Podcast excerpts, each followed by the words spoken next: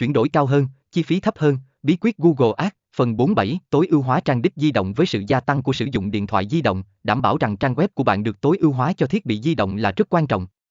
Trang đích di động cần phải nhanh chóng, dễ sử dụng và hiển thị đúng cách trên các màn hình di động.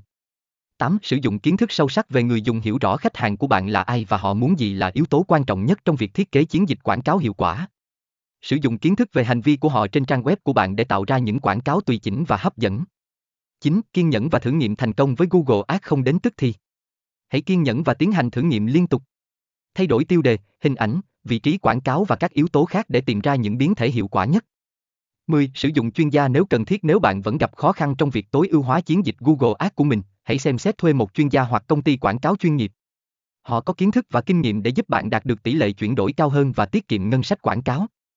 Trong kết luận, việc tối ưu hóa chiến dịch Google Ads để đạt được tỷ lệ chuyển đổi cao hơn và giảm chi phí không phải lúc nào cũng dễ dàng, nhưng nó hoàn toàn có thể thực hiện được.